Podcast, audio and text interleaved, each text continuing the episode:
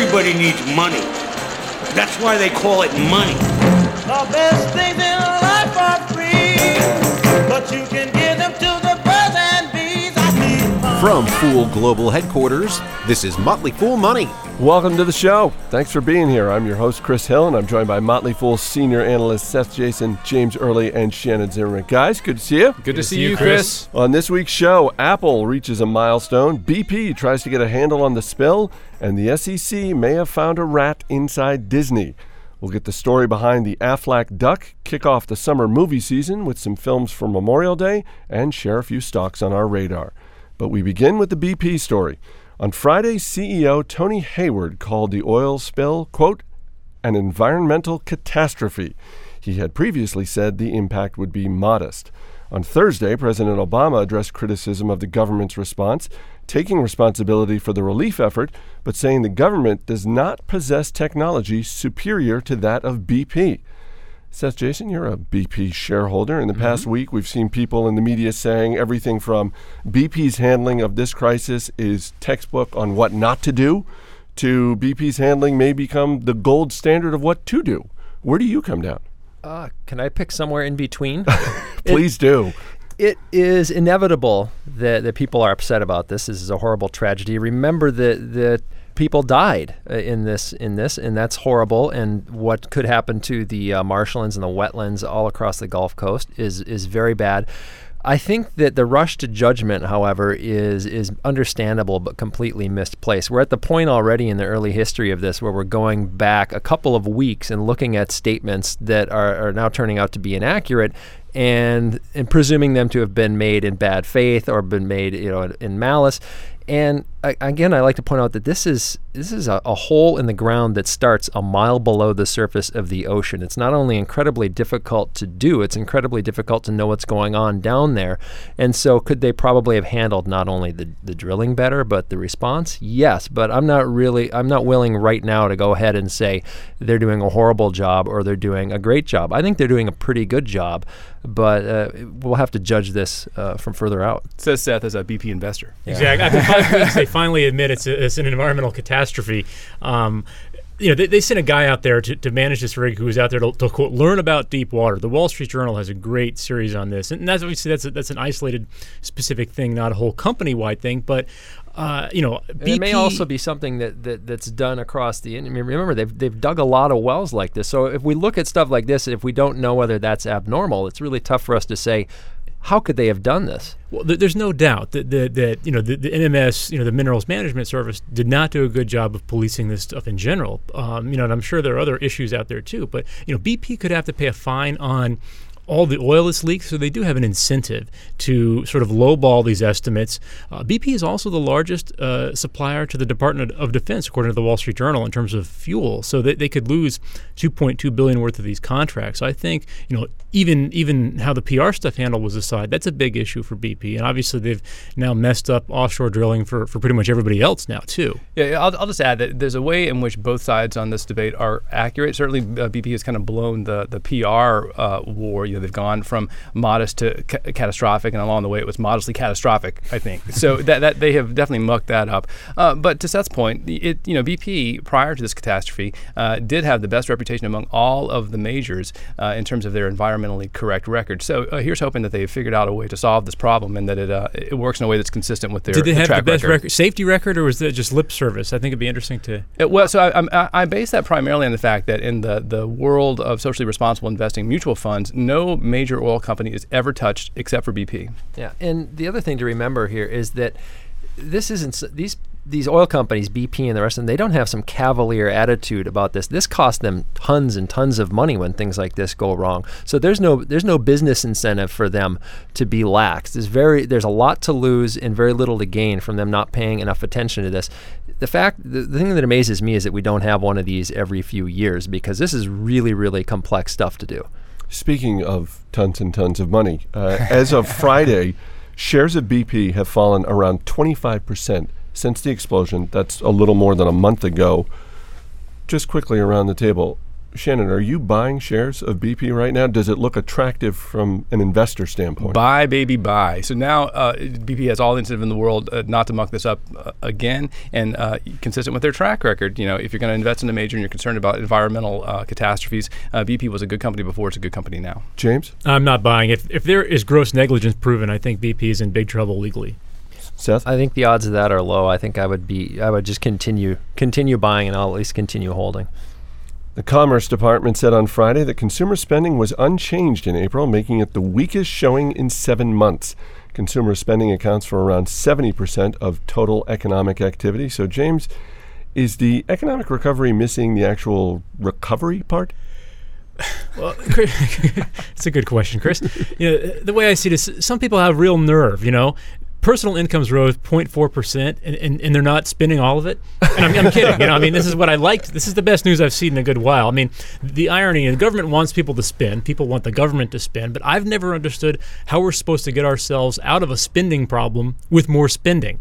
You know, I think it's a good thing that, that we're earning more and actually saving money for a change. Uh, And, and James has been consistent on this point for, for basically since the beginning of our, our broadcast. And Because he hates America. I think he does. And it's sensible, smart advice. But what's sensible and smart for individuals isn't so much for the economy when the economy is powered by consumer spending to the tune of 70%. Yes, there will be a time to save. That time is not now, James. Seventy percent is the problem in the first place. Well, It- fine. it but should th- be let's, let's solve, uh, let's solve the problem, and then um, people can save again. Yeah, geez. If everybody say, I, I'm with James. I am. The, actually, everybody in this room is really, really cheap as far as That's true. and, and true. we are savers. The, the problem is that if everybody pulls back and saves at once, then there are no jobs for anybody else. So what has to happen is that we have to have enough economic growth now that things get a little bit back towards uh, towards normal. And I don't mean housing bubble normal. I mean other normal. And then after that, people need to ease back and become responsible. That's right. Okay, loyal listeners, drink some coffee, grab a can of Red Bull. It's time for This Week in Financial Reform. House Financial Services Chairman Barney Frank says he expects financial reform to be the law of the land before the July 4th recess. But he also said that the derivatives regulation in the Senate bill, quote, goes too far. Shannon, on last week's show, you were excited about that regulation because it would require investment banks to Yes. spin off their derivatives business. Any response for Chairman Frank, who we, we can only assume is a loyal listener to Motley Fool Money? Uh, d- disappointment springs eternal, Chris. It's really uh, it's sad, tragic when you're on the cusp of having something, uh, some meaningful reform that has teeth. I, I think I said last week that the the derivatives piece of financial reform legislation was kind of a proxy for how serious the legislation was going to be, and uh, lo and behold, you've had not just from Barney Frank, but from other uh, folks who you would think would be great proponents of this, walking it back already. I mean, I I hear you. Actually, I understand. You know, the, the, the derivative stuff. th- There is some benefit to, to spinning it off. The banks would be a lot safer. But just to be devil's advocate, would transparency alone fix the problem? To me, the big problem was was not anything more than untransparent securitization. And so, if we do bring all the derivatives trading onto an exchange, banks have to report that. Is that so bad? you know, a giant step in the right direction, but not sufficient. To the extent that you know uh, uh, traders are going to be motivated to take on outsized risks that could have ripple effects across the more conservative parts of, of a bank, uh, with the, the implicit guarantee of the federal government via the FDIC, that's just not something that I think is tenable. And the the, the, the legislation could have, and maybe it will still, uh, yank that that out. But right now, it looks like it's So your on the problem ropes. is because we can't bucketize the implicit guarantee. It should be separate. In other words, the government wants to guarantee the good part of the bank, but if the bad part comes with it, that's the problem. A- absolutely. And I, and I agree with that. I just worry that that Wall Street will figure out a way around these rules, and so I, I would really rely more on transparency and the greed instinct of Wall Street banks. Let them, let them slug it out in a way, uh, because it'll be easier to watch what's going on. The problem with regulation is it always has unintended consequences at some point. point, and It- it- these are some very smart and sneaky guys. It, it absolutely does, and I think that what people shouldn't get in their minds is that you know, oh, this regulation is the end of it all. It's going to Everything's solve fixed. everything. It's whack a mole, and so you know exactly right. They're very innovative on Wall Street, and so the, the conversation, which is really what it is about regulation, ha- would have to continue. Would you go so far as to say they're sleagle? I absolutely would. Coming up, the adventures of Mickey Mouse and the alleged insider trading. Stick around, kids. You're listening to Motley Fool Money. Yeah, the best things in life are free, but you can give them to the birds and bees. I want money. Welcome back to Motley Fool Money. Chris Hill here in the studio with Seth Jayson, James Early, and Shannon Zimmerman as we dig into some of the companies making headlines this week. But first, time to welcome a new radio station to our growing list of affiliates WLBY AM 1290 in Ann Arbor, Michigan. Go Blue! Yay! So, to all you Ohio State fans out there, hey, sorry, we're, we're rooting for Michigan in the big game. Do we not year. have an, an Ohio State affiliate? No, but if, if our listeners want to, you know, start pinging the good folks in Columbus, hey, we'll, we'll, we'll get on that bandwagon right. too. We're shameless. All right, back to the actual companies making news. Walmart is cutting the price of the 3GS iPhone. The old price $200, the new price 97. You still have to get a 2-year AT&T contract, Seth. People are expecting Apple to introduce the new 4G model next month. So, is this a good move for Walmart or is it a good move for Apple or both? Well, it could be both. You know, people go to Walmart. They, they that cart is really big, so you just put that little iPhone down in there, and you're going to have to buy something else. You know, a couple of, of bales of toilet paper or something. This is very interesting. The, the speculation is that this is happening in order to blow out uh, inventory on this phone before introducing a new one, and that may be true. Uh, the interesting thing to me is that when you get into the $99 range, you're starting to get toward a price point where you wonder if you're going to get into into a fight and war on dollar signs, and that's not not a fight that Apple can probably uh, win in the long long term. So they've got a great lead in smartphones right now. I think they have the best one out there. I don't think the Android phones are nearly as good, but if they're getting to the point where entry level iPhones are going to have to compete with even cheaper phones, uh, which do similar things. Uh, I'm not so sure that's great news long term for Apple. Yeah, and I don't think that's a game that they're going to play in. They know their customer base pretty pretty well, and it's an upscale. Uh, So you think this is a one-time kind of thing? I think I think so. In advance of what appears to be uh, an earlier than expected release of the of the next uh, go round of phones, and in some ways, you know, it's a public service. It is a fantastic device, and uh, if it is going to be able to uh, appeal at the pocketbook level to folks who might otherwise not afford it, it's a good thing. Do they turn off the faithful by selling it at Walmart? Because the, the Apple fans I know, I, It's I not don't. as chic. Yeah, well, you know, in some ways, that's inevitable. Though their, their market cap now is larger than Microsoft's. They're they're In not spite yet. of the Zune. In spite of the Zune, guys. I just say speaking of uh, commodity pricing, apparently Microsoft's thinking about cutting its price there too. It's inevitable. I mean, you got to go where the growth is, and for, for Apple, that's a segment where they could possibly grow. When you look at Apple's competition, you've got the Android software um, for whatever they're worth. Dell and others are, are trying to compete with the iPad. There are reports that the government may have some antitrust questions about Apple. What's the biggest threat to Apple's plan for world domination? Steve I- Jobs. I don't think it's I don't think it's the the probe certainly into the, the music side of the business. I think Apple has played that pretty efficiently and effectively, and that game is just about up. As I think they sort of tacitly acknowledged when they bought Lala last year. It's all going to be in the cloud. This physical storage thing is going to go away, and so the iTunes, as we currently know it, is probably not going to be a part of the plan for Apple that much longer. I got to say, I, th- I think it's hard for any tech company to get really big without some kind of antitrust. Uh, That's you know, right. issue coming into play. You know, we saw it with Microsoft, and I think that would be, to your question, Chris, the impediment. And that's why I said Steve Jobs. If, if you can trust the reports, and this is all just sketchy rumors and people who don't want to don't want their names given. But the uh, first we talked about the antitrust on software applications. Apple supposedly trying to strong arm developers into only developing for the iPhone and the iPad. Now we're talking about Apple possibly leaning on record labels to not work with Amazon and others. When you're as big as they are, you don't get to do that anymore. That's right. Time for the adventures of Goofy and Dopey. No, it's not a new Disney cartoon, it's just the latest corporate scandal. An assistant to a high ranking Disney executive and her boyfriend have been arrested and charged with insider trading. According to the Justice Department, the perfectly named Bonnie Jean Hoxie was attempting to sell information on Disney's quarterly earnings to hedge fund managers who just happened to turn out to be undercover FBI agents. James, you're our resident former hedge fund analyst. Uh, what do you think about Bonnie Jean? Well, frankly, Chris, as long as she hasn't delayed the Jonas Brother tour, I'm fine with her. Jonas is a Disney property. Actually, you know, it does say something about the hedge fund people because I, you know, like I said, I used to work at a hedge fund, and and they are uh, actually some decent people. I, I heard that it was actually the hedge funds that turned her into the SEC. Yeah, she they- sent they some sent- they ratted 'em spam out. email to 33 different fund managers, and they, they passed that along. So, lesson is don't send mass emails about this kind of stuff. Just send something to us, and we'll. I'm kidding. I'm, do not send anything to us along these lines, please. Uh, yeah, there's, I- a, there's another lesson. Go ahead. If I could interject Sure. And that is, uh, I'm going to suggest that Bonnie Jean learn how to use the Google. and before you try to give people insider information, you might want to use the Google to look up uh, sentencing guidelines, because be, especially before you set your price. Because according to the story, anyway, they They asked for fifteen thousand dollars for information that could get you twenty or- years or so in jail. That's a really lousy annual wage. Bad price point. Is Yeah. what you're saying. I think you guys are way too hard. For my part, she had me at Bonnie Jean. Sony wants a bigger piece of your living room. The company announced it will offer on demand access to HBO through its PlayStation 3. Seth Jayson, Microsoft and Nintendo already have deals with some of the cable networks, film studios, and Netflix. So a lot of competition for your television dollar. Who's going to win?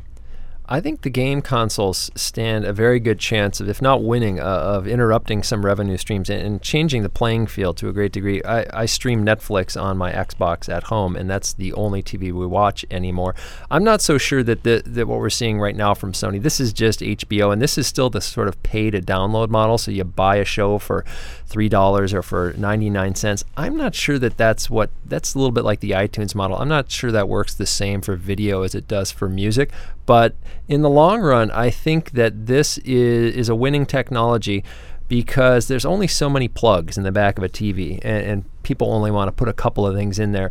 And so, game consoles are already incredibly popular to the extent that they can replace yet another TV cable box. I think they're going to do very well. But what if TVs just add more plugs? Well, that that's that's that's actually already happening, but I think people's appetite for boxes hooked up to the TV is is pretty low. All right. If you could only watch one TV show for the rest of your life, what are you watching? Seth, I'll start with you. Uh, I, I have a very strange. It's uh, All Creatures, Great and Small, the, the British series based on the Wow. James Herriot books, because they're kind of funny, but they also are very feel good. So if you have, if you pick something kind of edgy that, that's got more personality, the kind of thing I would like to identify with, I think it starts to feel old after a while. So this you- is something you could watch and feel good about for a long time. You really, you really, you love the animals. You were talking about not being able to eat pigs because you find them cute. You were showing us a koala bear that I looked like, like, a. I like the animals, yeah. Except chickens, right? Except chickens, I'll eat it. I don't care about it. James Early? Chris, I promise I'm an intellectual in other ways, but I'm going to go with Beverly Hills 90210. Oh, we Th- knew this that. is a solid show. Yeah, you knew that. You know, uh, not Melrose Place. That that, that No, was no, trash. no, they were doing anything for ratings. What a terrible 90210, spinoff. It got like 10 years. You know, it was a solid run. Uh, it's, it's so many, so many possibilities. You know, it would be if you got Seinfeld along with Curb Your Enthusiasm. That would be uh, one of You only them. get one, dude. Six Feet Under. That could be that could be great. Tw- first season of Twin Peaks, but I think I'm gonna have to go with I Dream of Jeannie, I Dream of Jeannie. and the reason should be obvious. That's good. And y- you know what? You know what? For for our listeners, that that, bala- that balances out the, the erudite BBC stuff that Seth was watching. Steve Broido, Yeah. do you have a, a show you'd like to pick for all of eternity? I think it's a coin flip for me between Frontline on PBS and Celebrity Rehab on. Any chance there could be a combination there? Could they could they get some PBS celebrities In rehab. on rehab? Could we or, or could we get like a frontline special behind the scenes celebrity rehab? Sounds like magic to me. Oh, can I change to cops? You want to go from the BBC feel good animal show to cops? Yeah, but the, that that show was genius first season. You know, season 180, yeah. not not so much. The guys will be back later in the show to share the stocks that are on their radar, but we want to hear from you. Tell us your one go to TV show and tell us what you think of BP and how they're handling the crisis. Email us at motleyfoolmoney at fool.com. That's motleyfoolmoney at fool.com.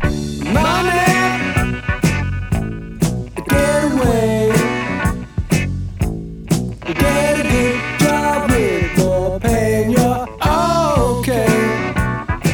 Coming up, corporate library co founder and film critic Nell Minow gives her review on BP and some movies for Memorial Day. Stay with us. You're listening to Motley Fool Money. Monday, Monday, Monday, always Sunday in the rich man's world. Welcome back to Motley Fool Money. I'm Chris Hill. Nell Minow is the co founder of the Corporate Library, which reviews and ranks corporate boards. She's also a film critic known as the Movie Mom. Her recent reviews have included the words excruciating and out of control and utterly toxic. One of those was in reference to the performance of BP's CEO, the other in reference to the movie MacGruber. Nell Minow, welcome back to Motley Fool Money. Thank you very much. Good to be back. Uh, let's start with BP. Earlier in the week, you said that BP CEO Tony Hayward's behavior was out of control and utterly toxic. Just like the oil spill. Uh, on Friday, Hayward said the spill was, quote, an environmental catastrophe. Um, does his coming around to that change your mind at all? Um, it's too little, too late. Uh, uh, they've made so many mistakes. I'm not sure that they can ever come out of this again. They may be like Philip Morris and have to change their name, uh, and he may not survive. I'm predicting he may be gone by the end of the year. Uh, the fact is that his initial response was so clumsy and so inappropriate that it's uh, taken a terrible reputational hit that it didn't need to take. What should he be doing that he's not? Well, basically, if he did the opposite of everything he's doing, he would be in much better shape. I think that, you know, going down over the centuries, uh, it will be uh, up there with "Let Them Eat Cake." Will be his description of the spill, the oil spill, as tiny in proportion to the size of the ocean. Yeah, that was bad. That was bad. Um, the other thing I, I understand. I am a lawyer. I understand what his lawyers have told him. But to say, of course, we will play all legitimate complaints to appear before Congress and blame the contractor um, is just shameful. Uh, what he should do is say, we accept responsibility. Uh, we are going to first devote our full attention to stopping and mitigating and curing this problem, and then we are going to devote our full attention to making sure it never happens again. That's what he should do.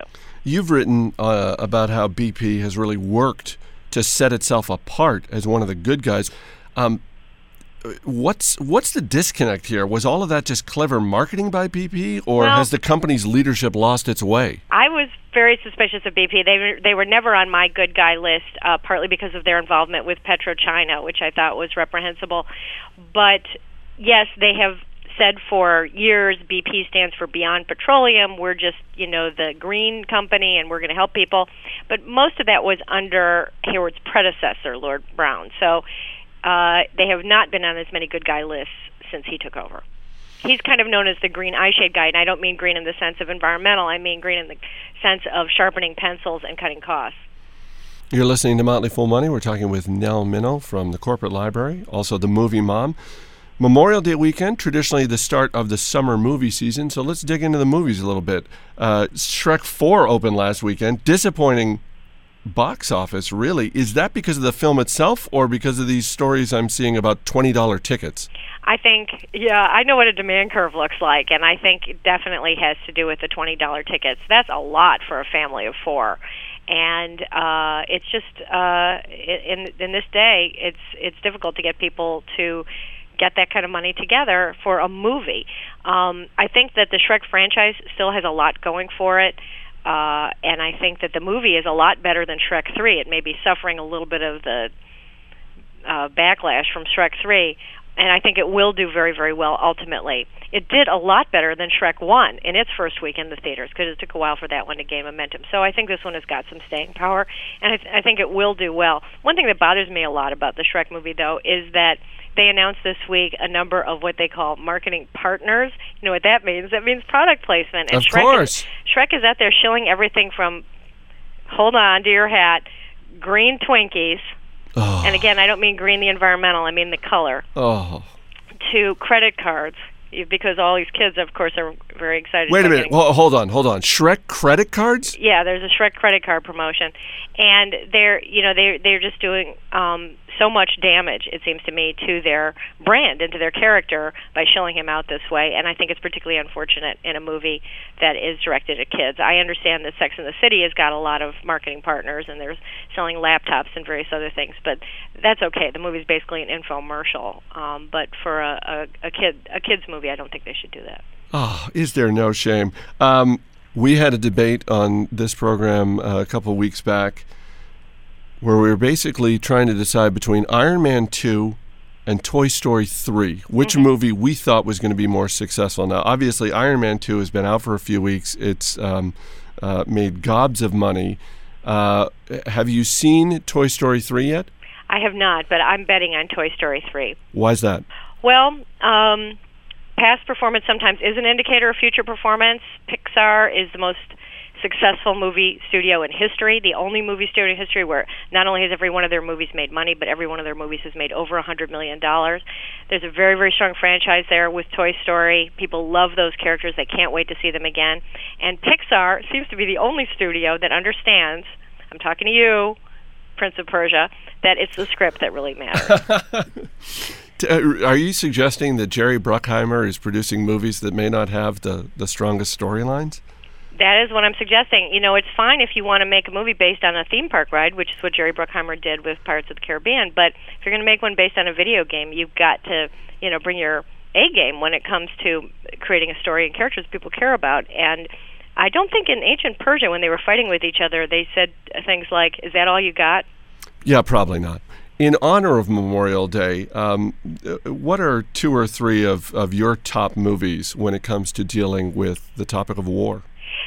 Uh, I have a bunch of them uh, for Memorial Day up on my website, and I think that some of the best are. I really love Friendly Persuasion, which is a Civil War movie with um, Gary Cooper. I think that's a, a terrific movie about what war means. Sergeant York, another Gary Cooper movie, is a classic. I like Mr. Roberts because it's about how even the people who are not right on the battle line are are serving honorably and and how much we depend on them.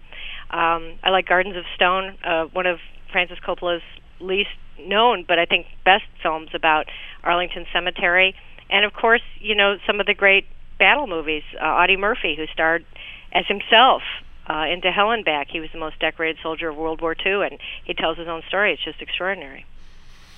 All right, time to wrap things up with a round, a round of buy, sell, or hold. As you mentioned, this movie just opened. Buy, sell, or hold Sex in the City 2.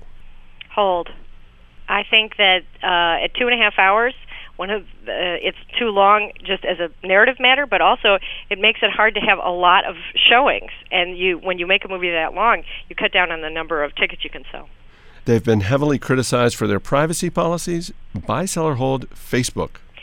Sell, sell today. Uh, there are no barriers to entry. Everybody is looking for an alternative. Uh, the uh, Facebook is uh, last year's news. And finally, this movie opened at the Cannes Film Festival, and as investors, we can't help but be drawn to it. Buy, sell, or hold Wall Street 2 Money Never Sleeps. I was very bearish on it until I saw the trailer, which I thought was super. I think it's definitely a a hold and maybe a little bit of a nudge toward buy. I think it looks very good. But the real movie at Cannes that you want to keep an eye out on is Charles Ferguson's new movie about the Wall Street meltdown, uh, which I think is going to be um, bigger than uh, Michael Moore's any Michael Moore's best film. It's a documentary. Yeah, And what's the title? I think it's called Inside Job. She is the co founder of the Corporate Library. She is the movie mom, and she is absolutely one of our favorites. Nell Minow, thanks for being here. My pleasure.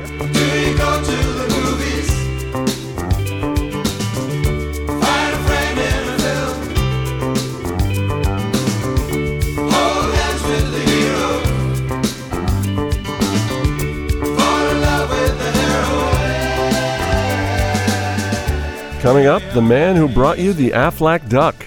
You're listening to Motley Fool Money. Welcome back to Motley Fool Money. I'm Chris Hill. Dan Amos is the chairman and CEO of AFLAC, the largest provider of supplemental health and life insurance in the world, and a Motley Fool stock advisor recommendation. He was named CEO in 1990, and one of his decisions would end up making AFLAC a household name. He joins me in studio now. Dan, welcome. Oh, thank you for having me. So, uh, when I say Aflac, everybody automatically thinks of the duck. How did the duck become part of this historic company of yours? Well, uh, I've been CEO now for over 20 years, and I was trying to get name recognition for the company. And for first 10 years, uh, I just couldn't move the needle. We went from like 2% to 10 and I knew that I could never really get it up. And so we put out bold um opportunities for people to bid on coming up with the idea of something that would get our name recognition. Ad agencies? Ad agencies, exactly.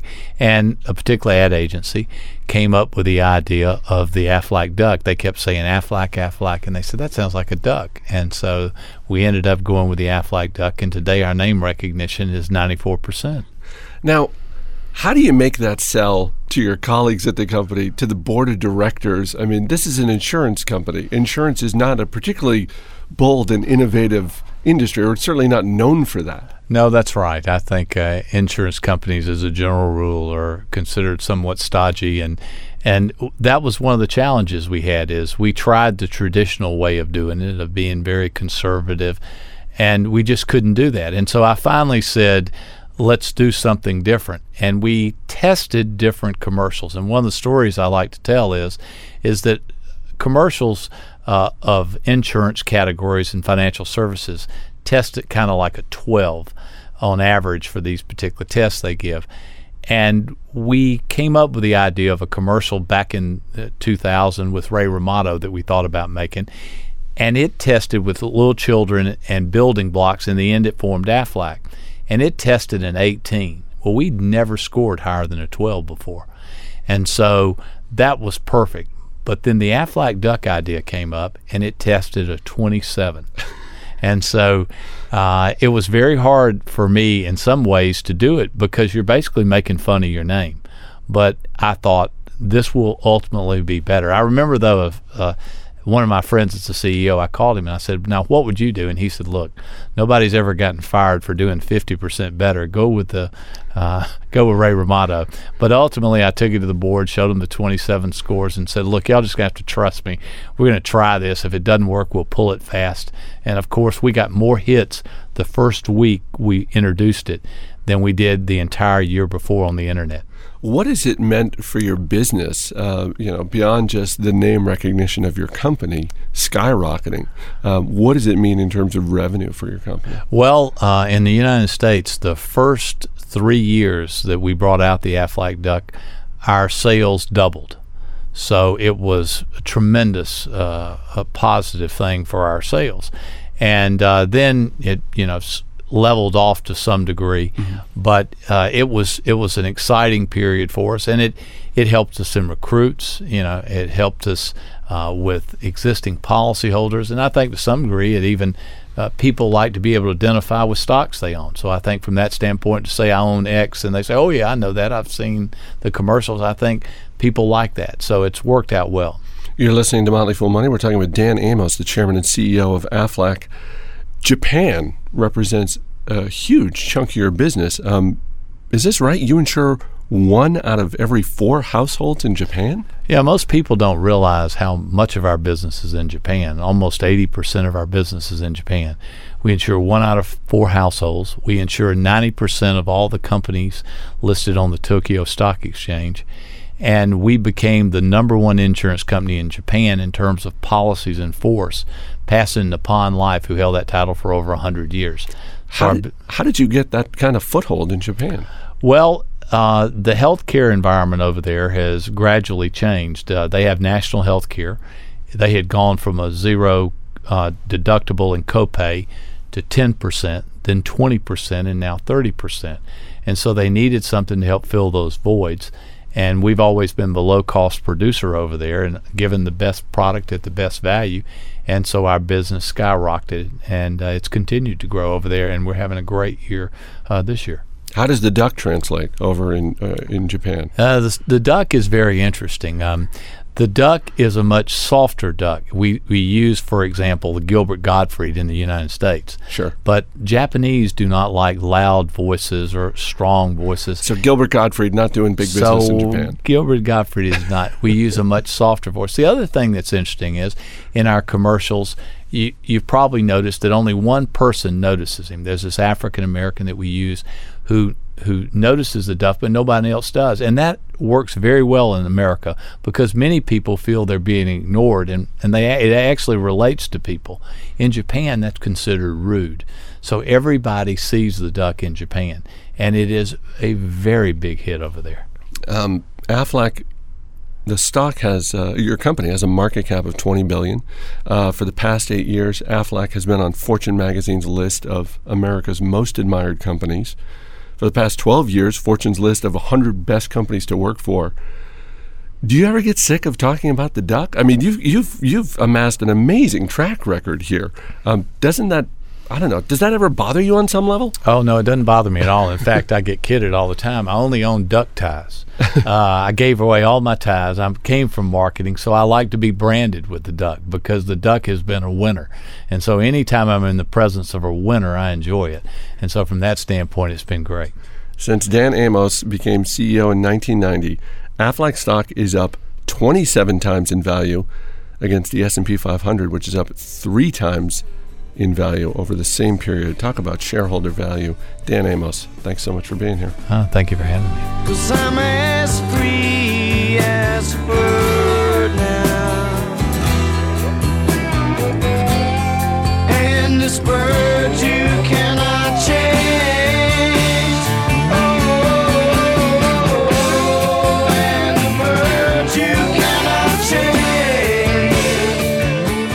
As always, people on the program may have interest in the stocks they talk about. Don't buy or sell stocks based solely on what you hear. Chris Hill, and back in the studio with me, our trio of senior analysts Seth Jayson, James Early, and Shannon Zimmerman. Guys, let's go around the table, talk about the stocks that are on our radar. Shannon Zimmerman, we'll start with you. Well, my radar stock is Costco. C O S T is the ticker, and I think that there's a case to be made for Costco being one of the best uh, companies on the planet, top five easily. Things just uh, keep rolling along for Costco. Uh, sales up by about 12%, and a lot of that owes to uh, gasoline prices, which were up over the quarter as well, and some favorable currency effects. But you even back that out, and, and they're still growing, and their membership base is growing as well. And of course, that's their bread and butter, and they're where raking- they get their operating profit, right? yeah, it's just they're printing money with that uh, with that operation, and something there's something uh, special about Costco. You know, you would think that Walmart would be able to take away a bigger piece of its market share through the Sam's Club, and they're making some progress, uh, but not even Walmart can can take down Costco. So it doesn't look cheap, about 18 times uh, analyst estimates uh, for earnings, but still, uh, give it a close look. It's a great company. Any place selling a 100 count toilet paper is good with me. James Early. Chris, uh, before I get to my stock, I just want to say I think Greece might still default eventually, and I think there's some articles out there uh, to this. So I would still steer clear of Europe. Uh, separately, now my stock is Clorox. This is also an income investor recommendation. It just raised its dividend 10%, even more than Heinz. It yields about 3.5% now, and its brands include not just Clorox, but, but a lot of others. I'm just going to read 40 of them right now. Uh, Burt's Bees, Liquid-Plumr, Brita Water Filters, Hidden Valley Ranch, Pine Sol, Kingsford Charcoal, and, and actually a lot more. It really gushes free cash flow. It's really, really profitable in a cash sense.